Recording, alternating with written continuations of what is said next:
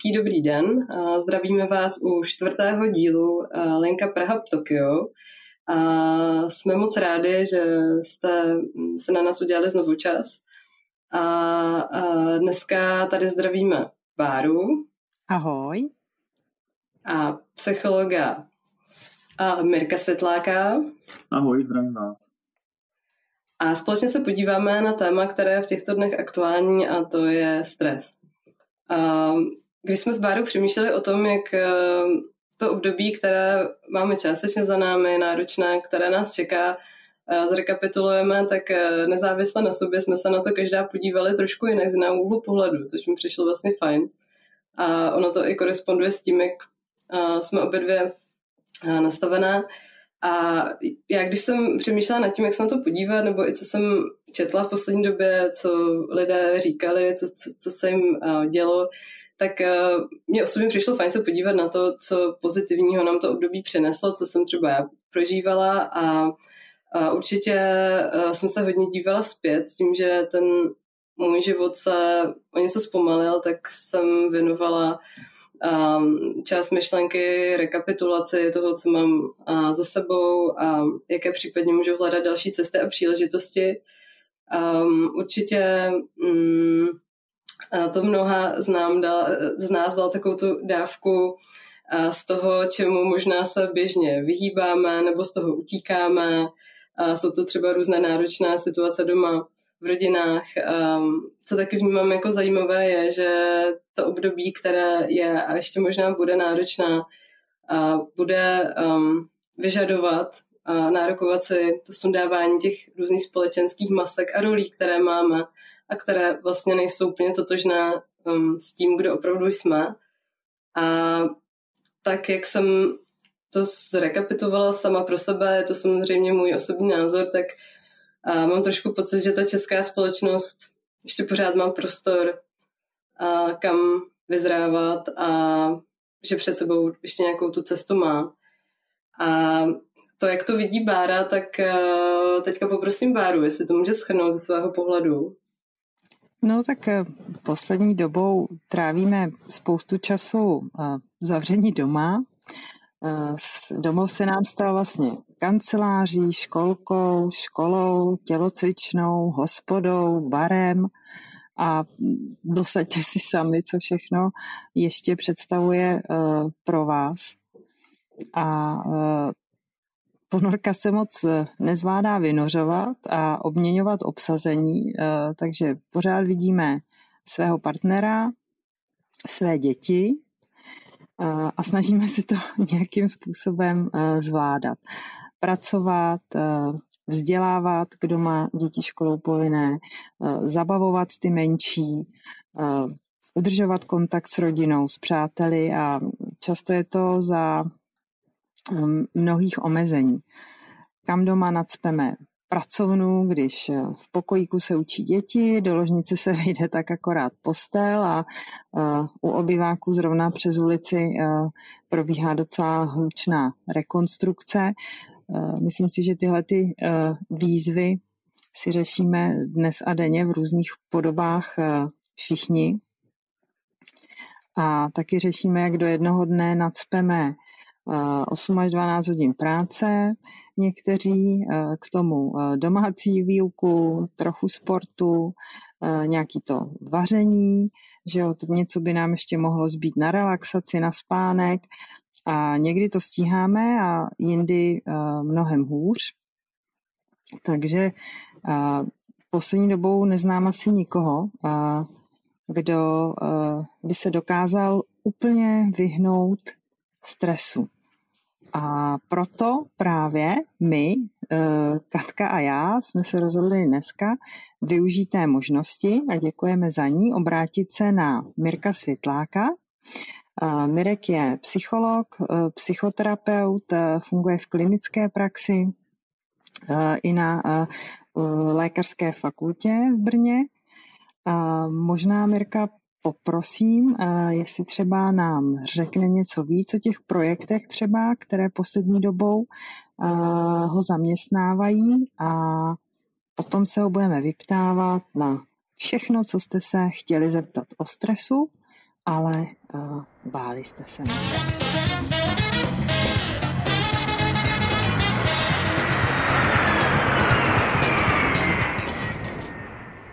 Díky Báro za představení, myslím si, že bylo úplně vyčerpávající. V tuhle chvíli není potřeba říct asi nic víc a ty projekty já zmíním až v průběhu toho rozhovoru o stresu.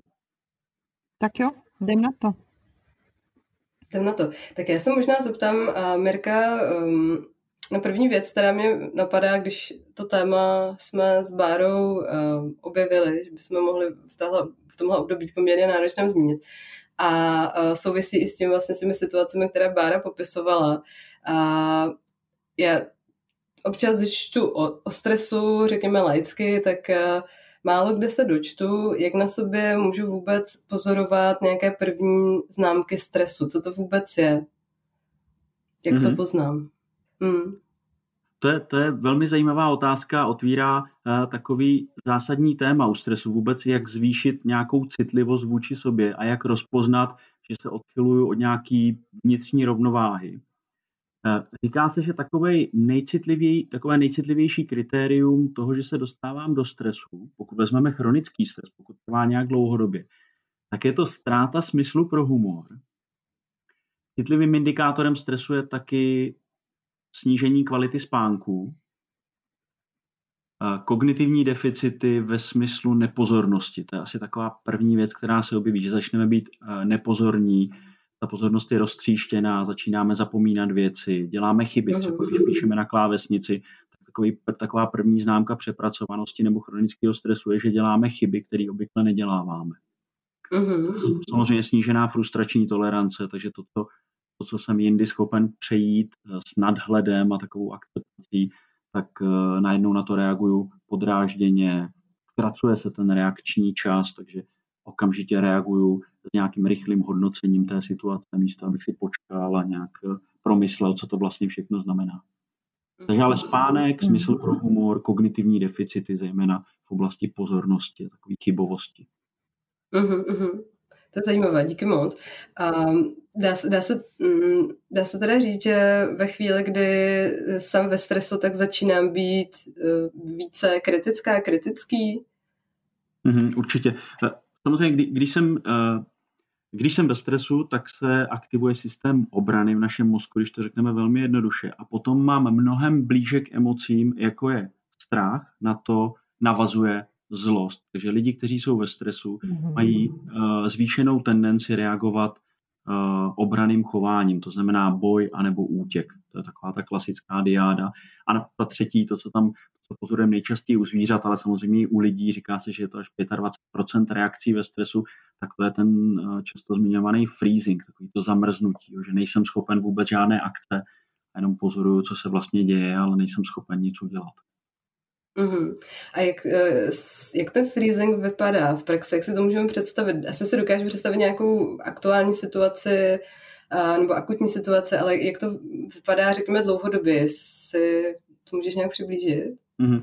No, když se mění prostředí, ať už je to to eh, vnější, že jsou to nějaké okolnosti a události, eh, které vy jste zmiňovali na začátku, anebo je to změna, nějaký, změna nějakého postoje nebo nastavení vůči nějakým osobě nebo nějaký události, tak ten freezing se projevuje eh, tím, že vlastně nereaguju. Že svět se mění, situace se odvíjí jedna od druhé a já vlastně pomyslně nebo i e, prakticky jenom stojím a přihlížím. Takový extrém, který jsem pozoroval nedávno, je, kdy mamince, maminka vystupovala s kočárkem z tramvaje a měla sebou ještě asi pětileté dítě, ale to v té tramvaji zůstalo a ta tramvaj se zavřela a ujela. A ta matka na té zastávce zůstala jenom stát a nebyla schopná vůbec žádný akt. Ani bouchnout do tramvaje, ani zakřičet, ani se za tramvají rozběhnout. Jenom vlastně přihlížela tomu, co se děje. Takže tohle je vlastně uh, popis té situace na té behaviorální úrovni, na úrovni chování, toho, co můžeme pozorovat. Ale ten freezing může být samozřejmě i na úrovni prožitkové, často to pozorujeme třeba u studentů při zkoušení, kdy přijde otázka a ten člověk sedí a není schopen odpovědět. A když se jich mhm, pak mhm. zeptáte, eh, co se s nima děje, tak oni řeknou, že vlastně ani neví, na co se jich ten zkoušející ptal. Jenom vlastně sedí a nejsou schopní akce. Mm-hmm. A mě napadá v souvislosti s tím letím, že vlastně my se jako dokážeme tímhle úplně jako uh, paralizovat sami sebe mm-hmm. a můžu já s tím něco udělat, jako uh, je ně, můžu já si to uvědomit, že to vlastně dělám, že mm-hmm. jsem v takovém mimozním stavu? Mm-hmm. No, jedna věc je samozřejmě genetika. Ukazuje se, že jsme významně geneticky predisponovaní k tomu, jaká je reaktivita naše na svět. Jo, takže eh, ať už je to temperament, no mohli bychom to asi nazvat nejobecněji jakoby temperamentem nebo reaktivitou té centrální nervové soustavy. Ale můžeme se samozřejmě trénovat a získávat zkušenost. Eh, to znamená, jestliže vím, že v určitý situaci zamrznu, a zamrznu vždycky, když ta situace byla nějaká, tak pak je na mě, aby se, ta příš, aby se příště ta situace vlastně odehrála v jiném modu. Ale to se vlastně vracíme na začátek, že si potřebuju dobře uvědomovat, kdy už se ta situace blíží, aby jsem byl schopen v daný moment reagovat jinak. Takže musíme trénovat nejenom tu senzitivitu nebo citlivost, nebo spíše uvědomování. Uvědomování si toho, co se se mnou v daný moment děje. A to jsou ty mhm. první nápovědi toho, že se dostávám třeba do situace, kdy vybuchnu na děti, nebo budu na někoho nepříjemný, nebo někoho budu velmi rychle stereotypně hodnotit. A to je vlastně první úroveň. No a druhá je pak taková výcviková, tedy naučit se, co v daný moment udělat vlastně jinak. Já nevím, třeba jdete domů z práce, jste ve stresu a první, co spoustu lidí napadne, že přijdou domů a začnou do sebe spát jídlo. A jídlo samozřejmě jako strategie regulace emocí vede k uvolnění a tím lidem je potom líp. Samozřejmě pak se zase dostaví výčitky svědomí, zase jsem to udělal nebo udělala. A v tomhle případě by to vypadalo tak, že ten člověk už ve výtahu chytne to, že cítí napětí v břiše, cítí napětí ve velkých svalových skupinách, nohy, ruce a že se objevuje automatická představa toho, že přijde domů a úleva bude následovat po tom, co rychle něco sní anebo vypije. A v tenhle moment, kdy vlastně chytí ty první nápovědi toho, že je v té situaci, tak pak by přicházela ta další fáze říct si, co můžu teď udělat jinak, aby ta situace neproběhla stejně. No a výsledkem může třeba být, že přijde domů a řekne si, OK, pejím se, ale ještě předtím si dám, já nevím, jogu, pozdrav slunce a půjdu na pět minut do ledové sprchy a teprve pak se rozhodnu, jestli jídlo je ta potřeba, která je opravdová, anebo to byl jenom způsob, jak se uvolnit stresu. A spousta lidí, která e, tohle udělá, tak pak referuje o tom, že vylezli ze sprchy a najednou to jídlo nebylo, nebylo tou dominující potřebou, ale že vlastně potřebovali jenom vypnout nebo se přeladit. Hmm. Mm-hmm. Takže mm, je to v podstatě o tom uh, napojování se kvalitnějším sám na sebe, sama na sebe, o tom, jak jsem schopný, schopná vnímat ty první signály. Ano, Možná, ano. Uh, Mirku, jestli jsou ještě nějaké další typy, techniky, uh, ty jsi to částečně prozradil, ale jestli tě ještě napadá něco, jak se k tomu lidé mohou postupně propracovávat. Mm-hmm. Určitě uh, takový dobrý příklad toho, co bychom vlastně měli dělat úplně ideálně v každý moment našeho života, je to, co dělá váš mobil, ale i počítač každodenně, tedy že se aktualizuje, tedy napojuje se na aktuální dění v tom virtuálním prostředí. A to stejný bychom vlastně měli dělat my a úplně ideální praxe je, když to opravdu děláme v každý moment. Tedy, že jsem v přítomném okamžiku a neustále si uvědomuji, jak se cítím, co je teď to důležité, na co teď mám zaměřit svoji pozornost, co teď vlastně dominuje v tom poli. A stres se právě objevuje ve chvíli, kdy my ztratíme kontakt s prostředím. Příklad. Večer usínáte, ležíte v posteli. Kdybyste se napojili jenom na to, co v daný moment teď a tady je, tak ty vstupy do vašeho mozku jsou tíha deky, váš dech, vůně vypraného povlečení, měkká madrace, eh, zážitek nějaké úlevy a pohodlí. Takže kdybyste vlastně byli v tom přítomném okamžiku a aktualizovali se, tak jediný vstupy jsou tyto. Ale v ten moment my ztratíme kontakt s tím prostředím, tedy s tou realitou a začneme si představovat, co jsem měl říct a neřekl jsem, co mě mhm. čeká zítra, jak to mhm. dopadne za dva roky v červnu, když budeme ještě muset nosit roušky a já budu chtít něco. Takže vlastně stres se nejčastěji objevuje, pokud opomineme ten, ten objektivní, že vás uštkne had nebo zautočí na vás tygr, tak většina toho stresu je vlastně virtuálního a vzniká právě tím, že ztrácíme kontakt s tím přítomným okamžikem. Mm-hmm. Takže, takže taková ta asi teď taková jakoby hot technika, o které se úplně nejvíc mluví a ono to trošku tu techniku poškozuje, tak je asi mindfulness meditace nebo všechno spojené s mindfulness, protože to je právě takový praktický způsob pro běžného člověka, jak ve svém životě každodenně rozvíjet tuhle tu dovednost, tedy být v dobrém kontaktu se sebou, být v přítomnosti a dokázat rozlišovat mezi tím, co jsou myšlenky, představy, fantazie a plány a co je konkrétní vstup v tuto chvíli, v tomto okamžiku. Mm-hmm. Um, ještě mi s tím, v souvislosti s tím napadá, do jaké míry mm, do toho zapadají emoce, protože ty si to už zmínil, um, křičím na děti, pohádám se se ženou. A mm. to všechno jsou situace, kde nějakým způsobem vyvěrají ty emoce na povrch a mm. um, jak já si to zase vysvětluji, tak je to, že se stává, že lidé těm emocím nedávají průběh a potom to, to někdy jako vyběhne a nemáme to úplně pod kontrolou. Tak uh, jak, jak vidíš tady to? Mm-hmm. To je velmi zajímavá a vlastně docela složitá otázka. Mm.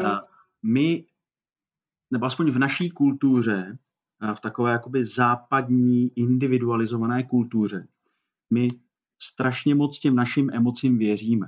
My jsme vychovávaní v tom, a zejména ta generace, která přichází teď, je vychovávaná právě v tom individuálním, tedy jdi za svojí potřebou, jdi za svojí emocí, realizuj svůj životní příběh, staň se kým si, jo, reklamy jsou toho plný a, a i výchova. A my vlastně začínáme věřit tomu, že všechny ty emoce skutečně něco znamenají a že jsou jako důležitý. Jo, příklad, mm-hmm. jste ve vztahu a ráno se zbudíte a máte pocit rozmrzelosti a ztráty smyslu v tom vztahu a říkáte si, Ježíš, proč jsem tady s tímhle člověkem a jak by mi bylo, kdybych byl býval někde jinde. A mm-hmm. je to nějaký přechodný stav, nějaká, nějaký pocit a my mu ale věříme. My si skutečně myslíme, že to je nějaká důležitá jakoby, eh, tvrdá informace z našeho nitra nebo z naší duše. A my na základě toho hned začneme reagovat. Jiný příklad, třeba z mojí vlastní, z mého vlastního života koupu děti a oni jsou ve vaně úplně spokojení. Když bych se spolehl jenom na to, co vidím, tak vidím štěstí, radost a trochu vody na podlaze, ale to se dá všechno zvládnout. Ale najednou se do toho ozve moje ego, který říká, no a ty jsi chtěl večer ještě taky něco dělat. A máš přece právo taky na svůj život. A přece by si si taky zasloužil večer mít chvilku pro sebe. A do té doby ta pěkná, mokrá, událost, která vůbec nic neznamenala, tak skrze tenhle filtr nároků, představ a požadavků vyrobí emoci zlosti.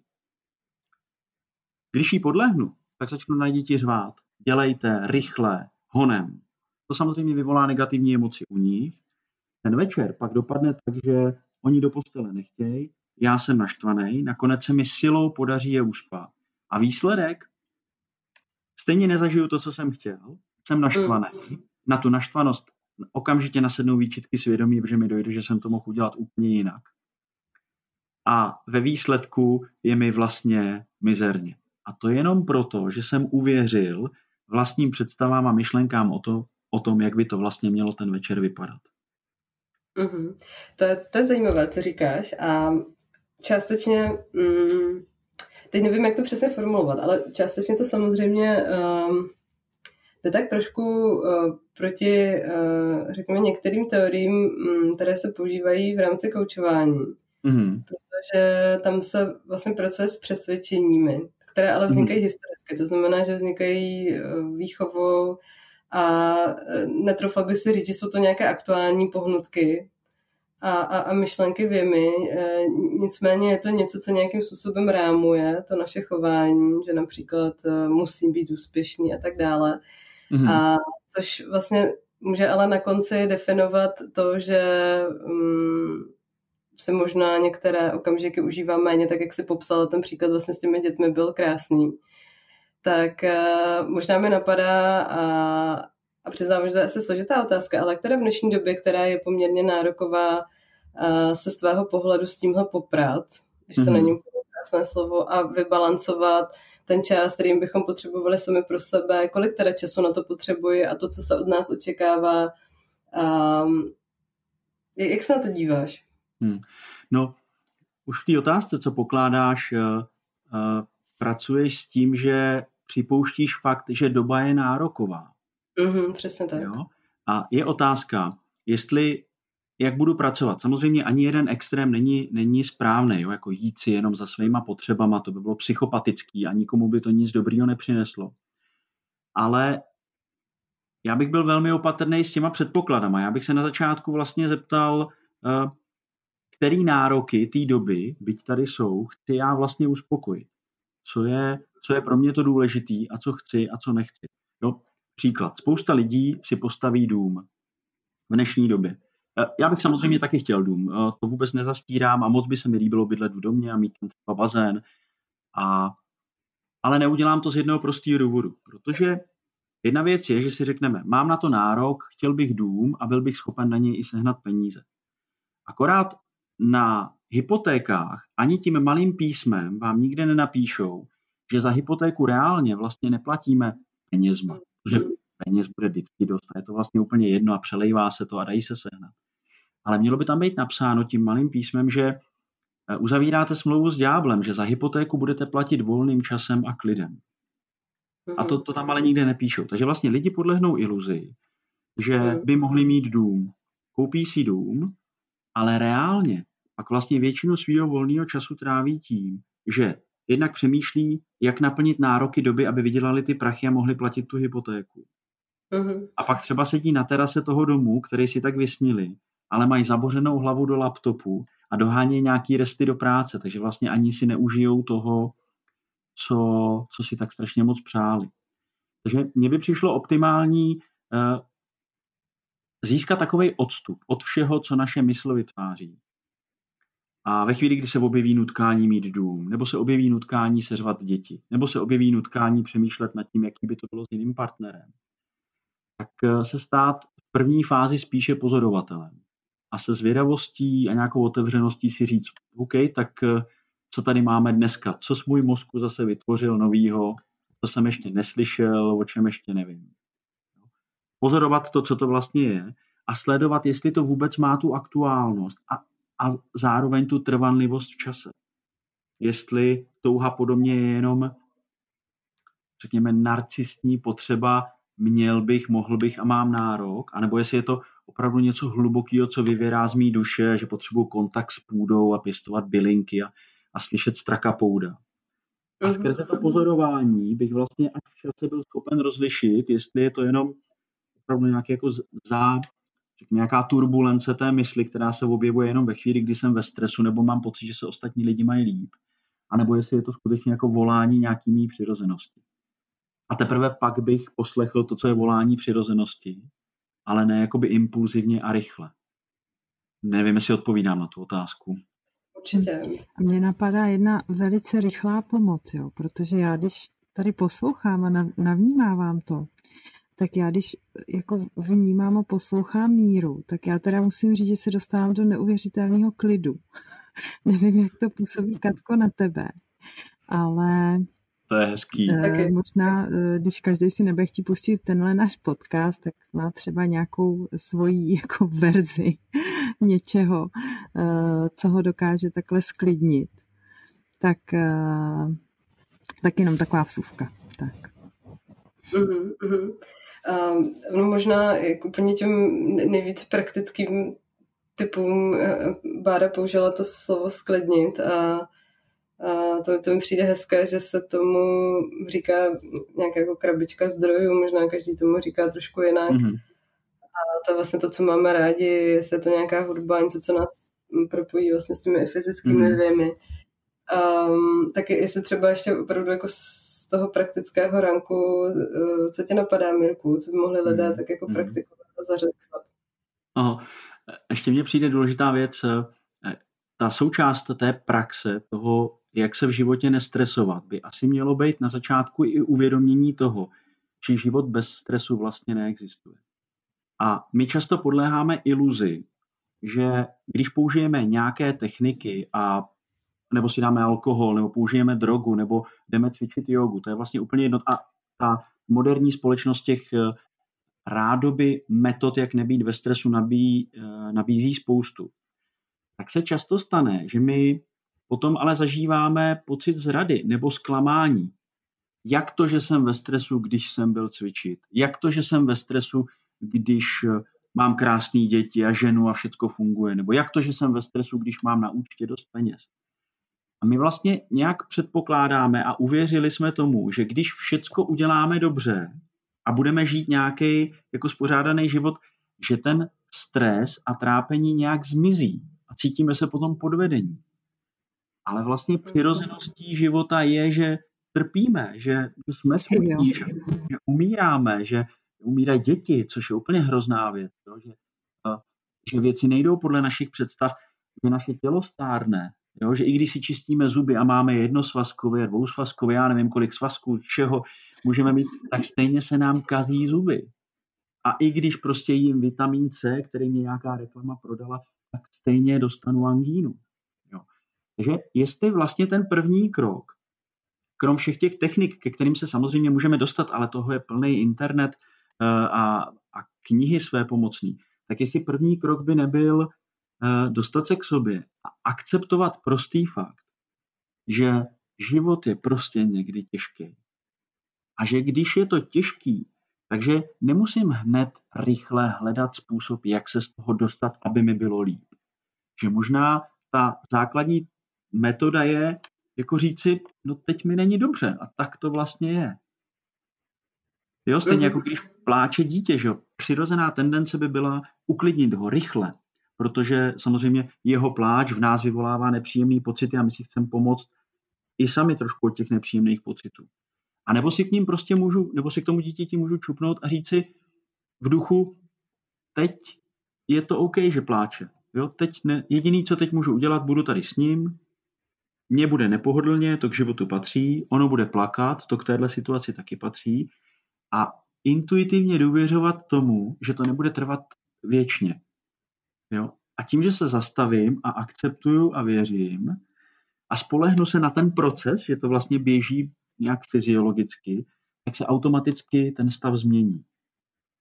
Ale když se snažím za každou cenu nebejt ve stresu, tak to nedává smysl, protože to je samo o sobě stresující. Jo, jak když si lidi naplánují dovolenou.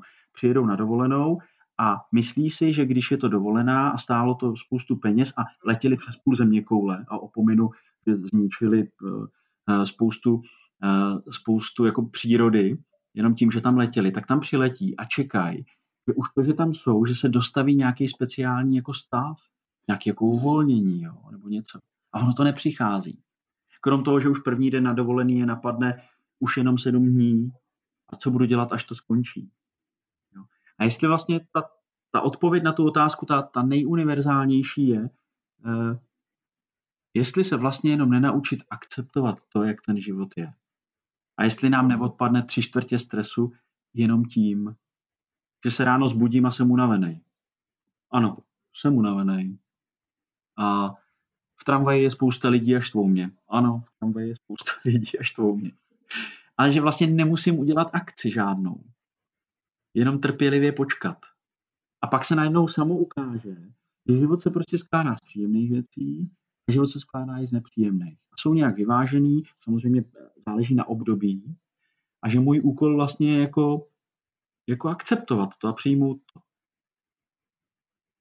Nevím, jestli to dává smysl, to, co říkám, nebo jestli je to nějak uchopitelné. Mě k tomu napadá otázka, jestli můžu. Tak eh, vlastně jako z toho čtu, chápu nebo rozumím, že hodně si ten stres přivozujeme sami. Mm-hmm, a ty z tvý praxe, kterou máš, tak jako dalo by se říct třeba jako nějaký poměr, jako na, nakolik jsou to ty vnější nějaký aspekty prostředí třeba, ve kterým jsme, požadavky okolí a to, co my sami si vlastně jako sobě vytváříme za požadavky. Mm-hmm. nevím, jestli by to šlo nějak procentuálně vyjádřit. Ono to vždycky je to samozřejmě souhra a kombinace. Samozřejmě, že někdo se narodí a má, má tu smůlu, že se jednak narodí do špatné rodiny, kde ho třeba zanedbávají, a kde se mu dělo, kde se mu dělo spousta špatných věcí a ještě má třeba nějakou genetickou dispozici. Jo, říká se třeba lidi, kteří se narodí do špatné rodiny, kde jim třeba ubližují nebo je nějak trápí, tak jsou poškozený vlastně hned třikrát. Poprvé, že je splodili rodiče, kteří jim předali geny, který je predisponují k tomu, že budou mít uh, nějakou duševní poruchu, protože sami se k tomu dítěti vlastně nechovají hezky, takže už i oni jsou predisponovaní k tomu, že vychovají někoho dalšího takhle. Zároveň ho ohrozí tím prostředím a zároveň mu samozřejmě zhorší tu pomyslno, to pomyslný startovací místo do života. Takže ten člověk je vlastně poškozený hned třikrát. A je jasný, že se tomuhle člověku v životě asi povede hůř než někomu, kdo se narodí do lásky plného prostředí, kde ho podporovali, milovali ho a zároveň to, že jeho rodiče jsou úspěšní, tak je jasný, že mu předali geny uh, vlastně jiný, tedy v tom smyslu, že bude schopen s tím životem zacházet trochu líp. Takže do, do té praxe vlastně přichází lidi, kteří jsou na tomhle pomyslným kontinuu. Někdo, kdo si víc vytváří svoje, svoje starosti sám tím, jak myslí. A někdo, kdo se bohužel ani nikdy nenaučil základním věcem ve smyslu nějaké duševní sebepeče, aby mu vlastně v životě mohlo být líp. Když s těma lidma ale mluvíte potom v psychoterapii jako do hloubky a dlouhodobě, tak ten závěr je ale vlastně vždycky stejný, že to reálné utrpení vzniká vždycky tím způsobem, jak myslíme. Protože když jsme dospělí a sice nám ubližovali v dětství, tak samozřejmě ale to dětství už je pryč, stejně ty osoby, které nás zraňovaly. A jsem zodpovědný za ten daný moment, že jo, jak se budu rozhodovat. Takže u lidí, kteří jenom myslí a trápí se jenom tím, že něco nemají nebo něco mají, tak u nich se snažíme vlastně jenom jakoby získat náhled na to, že to myšlení je ten zdroj toho stresu. A u lidí, kteří vyrůstali v prostředí, eh, kde nikdy tu podporu nedostali, tak tam vlastně musíme v rámci psychoterapie nejdřív je jaksi emočně dosytit, nebo je to vlastně naučit trošku jak maminky a tatínkové v té terapii, uh, naučit je citlivit se k sobě, získat větší vlídnost vůči sobě, větší soucit se sebou, jo, větší laskavost k sobě, aby pak mohli aby pokročit dál a mohlo jim dojít, že to jejich trápení je fakt generovaný hlavně tím, jak, jak uvažují. To mě mhm. napadá jenom, že velikým tématem je teď uh, soucit a sebesoucit, což je koncept, který sem přichází hlavně z východu, ale samozřejmě s ním pracujeme od jak těživa i tady, ale tam je tak akcentovaný, zejména jako v buddhistickém náboženství.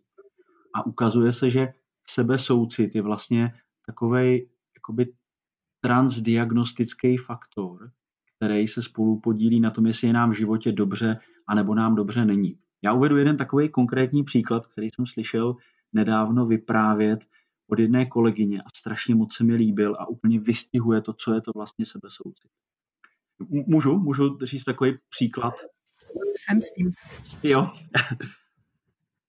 V samoobsluze nebo v supermarketu u regálu s hračkami Eh, na zemi leží tříletá holčička, dupe nožičkama a strašně řve, že chce nějakou hračku.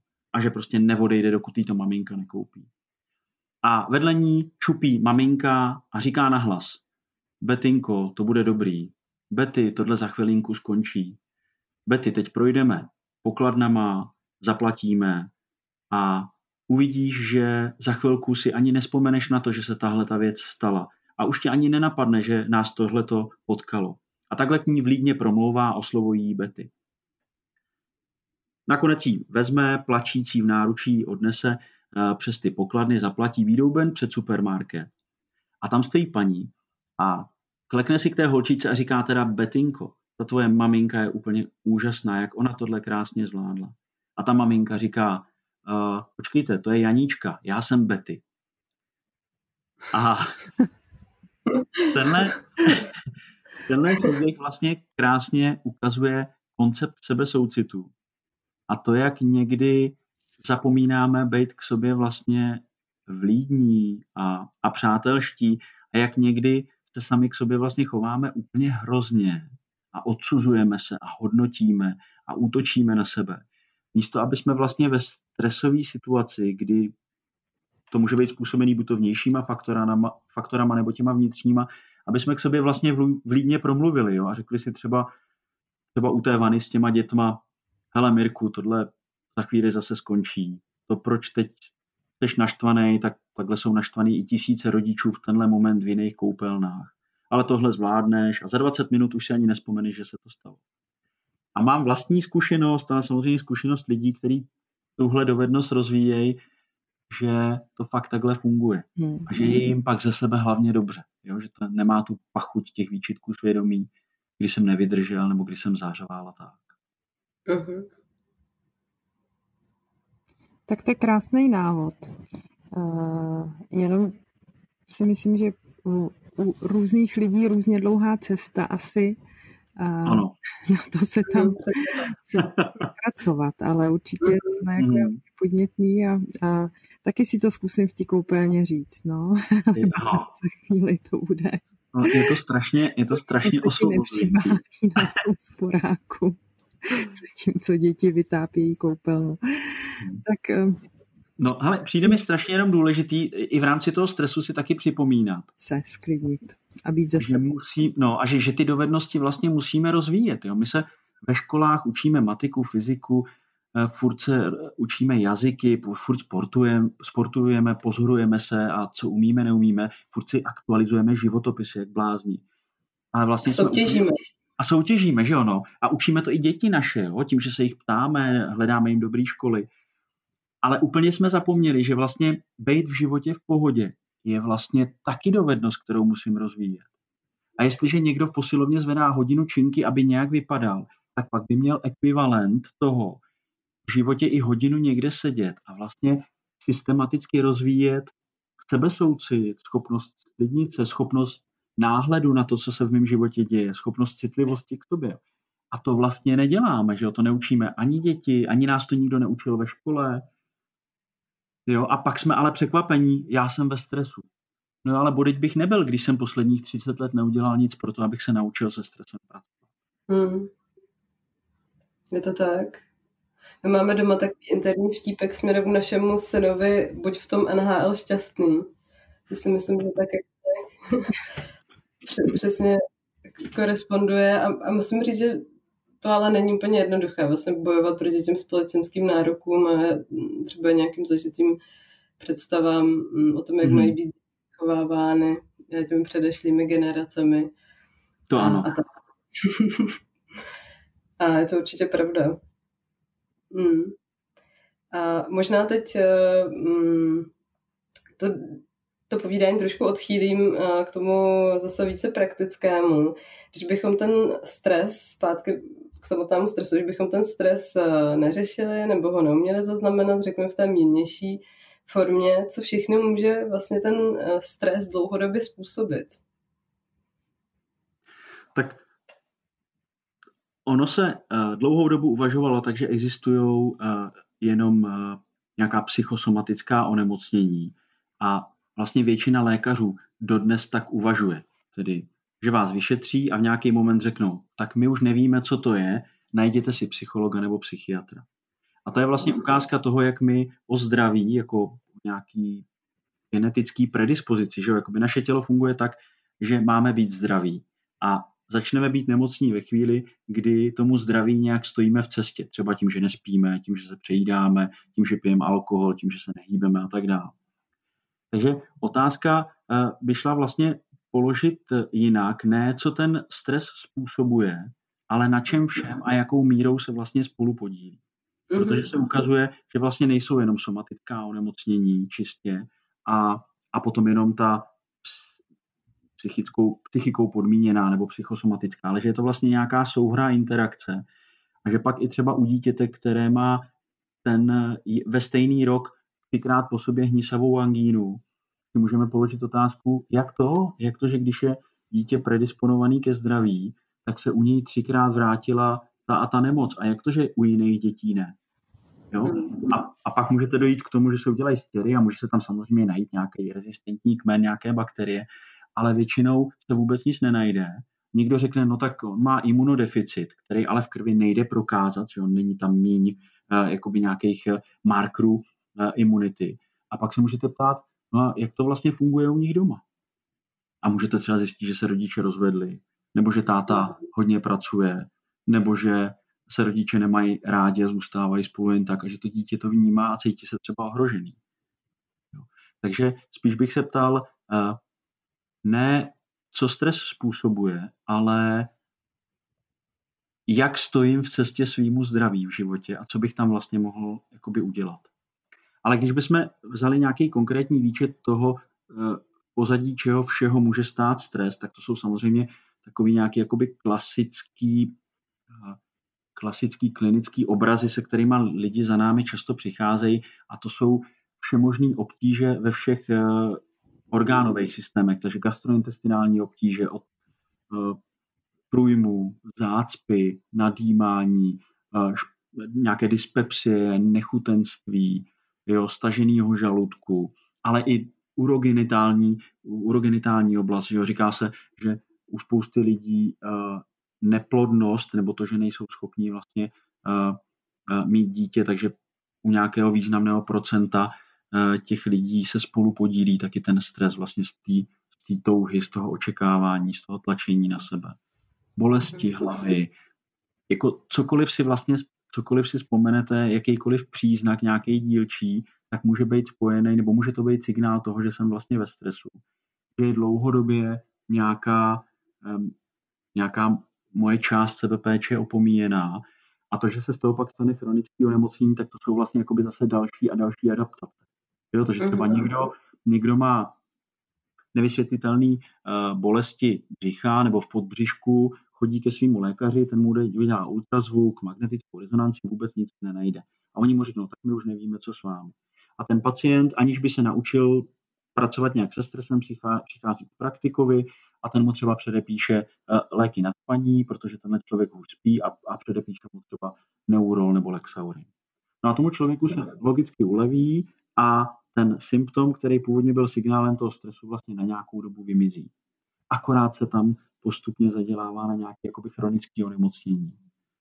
Jo, takže se vlastně lékař a ten lék stává součástí nějakého jako zpětnovazebného systému eh, toho člověka a on už se potom vlastně nikdy ale nedostane k tomu, že ta bolest břicha byl signál třeba změnit práci, nebo začít pravidelně spát, nebo začít cvičit jogu, nebo cokoliv.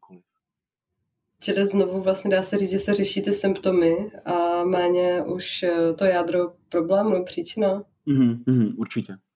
Jo, byl by úplný ideál, kdyby jste přišli k lékaři, třeba z nespavostí, když vezmeme jako tohle takový jako klasický příznak, a on ještě předtím, než by vám předepsal léky na spaní, což je ale samozřejmě to nejjednodušší a je to vlastně efektivní, tak by vám předepsal recept, na kterém by bylo napsáno celý měsíc, třikrát týdně jít na hodinovou procházku hodinu předtím, než usnete, vždycky vypnout mobil a počítač hodinu a půl předtím, než usnete, začít se každý den ráno otužovat studenou vodou a postupně přidávat na intenzitě a uh, chodit, v práci, chodit z práce včas. A je velmi pravděpodobný, že kdyby si člověk tenhle recept odnesl a měsíc tohle dodržoval, nebo dva, tak se velmi pravděpodobně stane, že se nespavost upraví, nebo se, nebo se stane ještě něco dalšího. Jenže mhm. nikdo z nás tohle vlastně neuděláme. Že jo?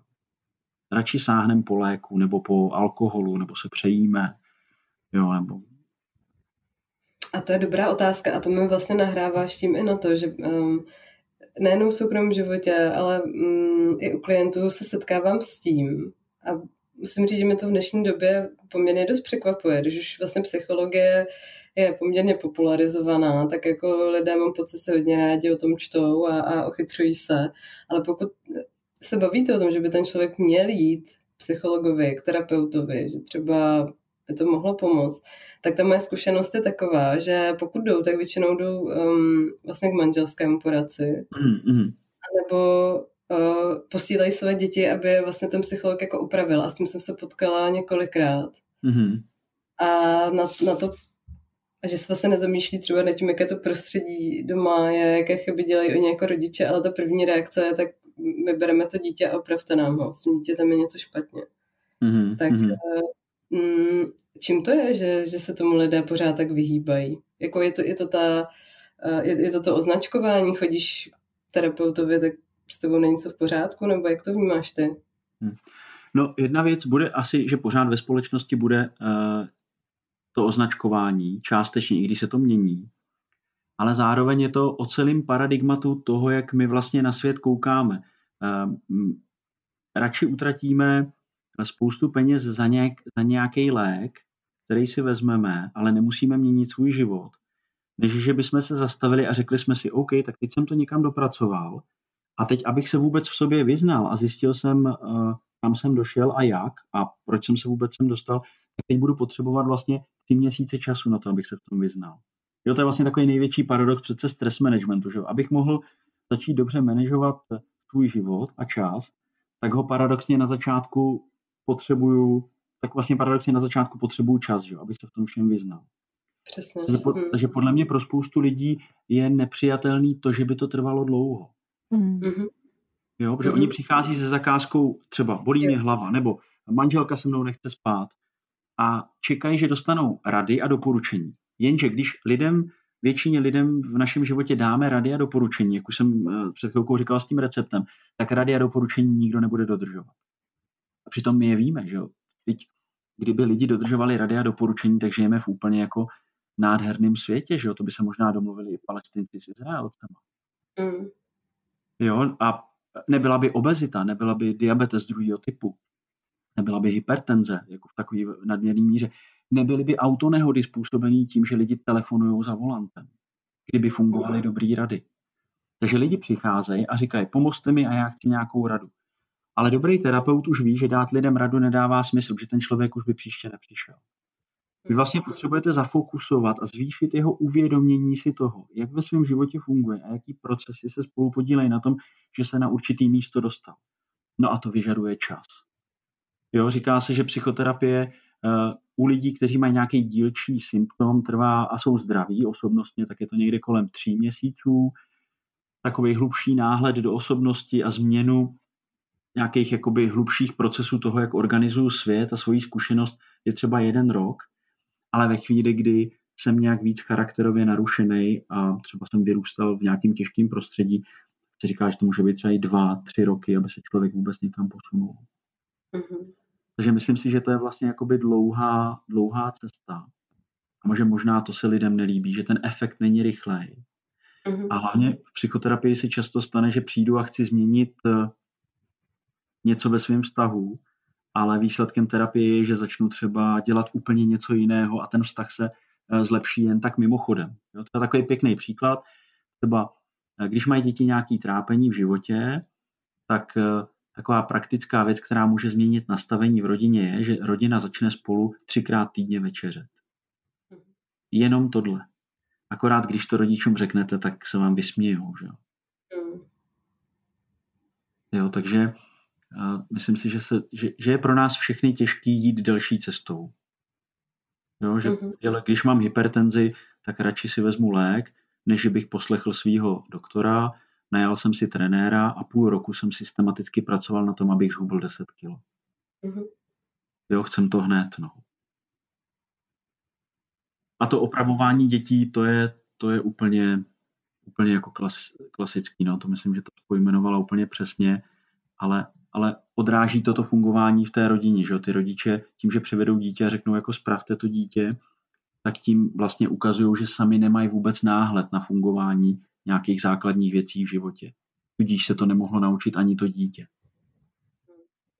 A oni hledají příčinu mimo sebe a terapeut pak, pokud se mu to podaří, tak vlastně jim zprostředkuje náhled na to, že nejsme ostrovy, že jo? fungujeme v interakci a spousta symptomů jsou vlastně výsledkem té interakce, ne vlastností toho člověka. Mm-hmm. Díky moc. Báro, máš ještě na seznamu něco, co, co bys chtěla doplnit? Já bys myslím, chtěla... že se nám to tak krásně uzavírá, ale možná bych se uh, zeptala na jednu takovou jako hodně praktickou věc. Mm. A to jsou teď jsme se teda hodně bavili o té trpělivosti a o tom, že ty věci potřebují čas. Mm. Ale myslím si, že co se stresu týče, tak jsou i okamžiky, kdy si třeba jako uvědomím nějaký ten okamžitý stres. Mm-hmm. Jestli třeba je něco, uh, jestli bys měl pro nás nějaký tip, uh, jak, jak v téhle situaci vlastně můžu si ulevit, nebo uh, co, co můžu udělat pro to, aby ten jako akutní nápor jsem ze sebe dokázala setřást a třeba mi to otevřelo cestu k tomu potom hledat nějaký ten náhled jiný na, na to, co prožívám. Mm-hmm. To asi záleží na situaci, ale taková první věc, jak už jsem říkal, by bylo zastavit se, uh, uvědomit si, že stres je přirozený a že spíš, než abych se ho teď snažil ostranit, tak ho můžu pozorovat a uvědomit si, co se děje v mém těle. Jo, třeba všimnout si, že mi víc tluče srdce, že se potím, že mám zatnutý pěstí, že třeba stojím jenom na jedné noze, jo, že mm, nerovnoměrně zatěžuju pánev, že si v hlavě přemílám jenom myšlenky o tom, jak mě ten dotyčný ublížil nebo jak mě nepochopil.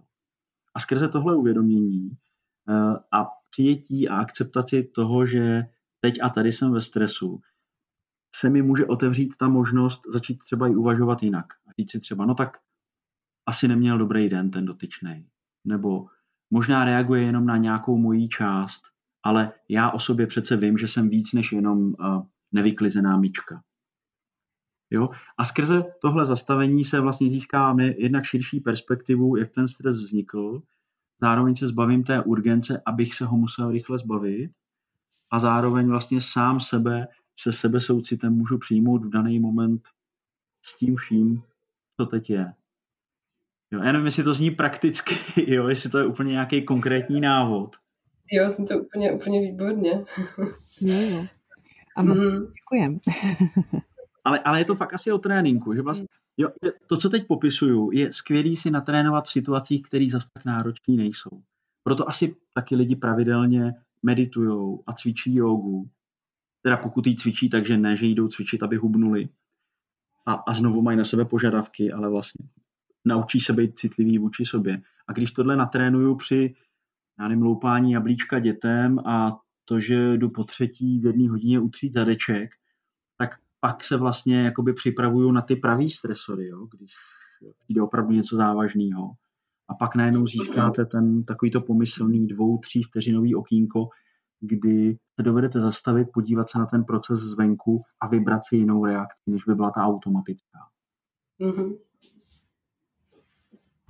Dobře, tak uh, já nevím, jestli ještě Bárot něco napadá. Uh, co si to krásně jako pokroj vyčerpali. Ono určitě bychom se tady mohli bavit další hodiny a hodiny, uh, ale podcast má nějaký časový limit, tak uh, myslím si, že jsme se toho dozvěděli spoustu a já teda hlavně chci Mírovi poděkovat za uh, ten náhled, za vlastně ten jiný úhel pohledu, než který možná jako v tom teď každodenním běhu věcí máme. Mm-hmm. Takže uh, budeme hledat uh, čas a budeme sobě trénovat uh, trpělivost. No.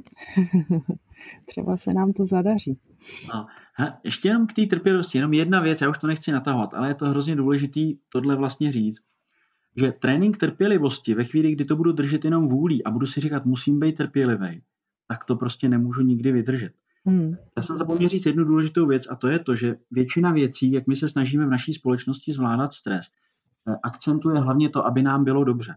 A ono se ukazuje, že když se tolik za, přestanu zabývat sám sebou, ale víc se soustředím na ty druhý, takže potom ta trpělivost má mnohem větší trvenlivost. Příklad, jo. Můžu jít cvičit jogu proto, abych zhubnul a vypadal jsem jako můj idealizovaný sebeobráz. A nebo si můžu říct, já teď jdu cvičit jenom proto, že miluju svoji ženu a svoje děti. A vím, že když si zacvičím, budu klidnější, uvolněnější a pak budu mnohem víc soucitnější a láskyplnější a vlídnější vůči nim.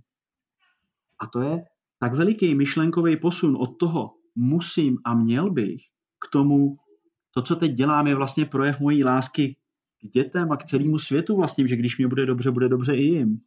Tak to je vlastně to, co tu trpělivost jako může udržovat. Mm-hmm a je to takový jakoby, takovej, jakoby nekonečný nekonečný zdroj energie. Jo? Takže pak najednou nemedituju proto, aby jsem nebyl ve stresu, ale medituju proto, abych byl vlídnější na lidi, který mám rád. A cvičím proto, že budu klidnější. A dneska večer si nedám panáka proto, že ráno nebudu mít kocovinu a budu vlídnější na děti, až je budu vyprovázet do školy.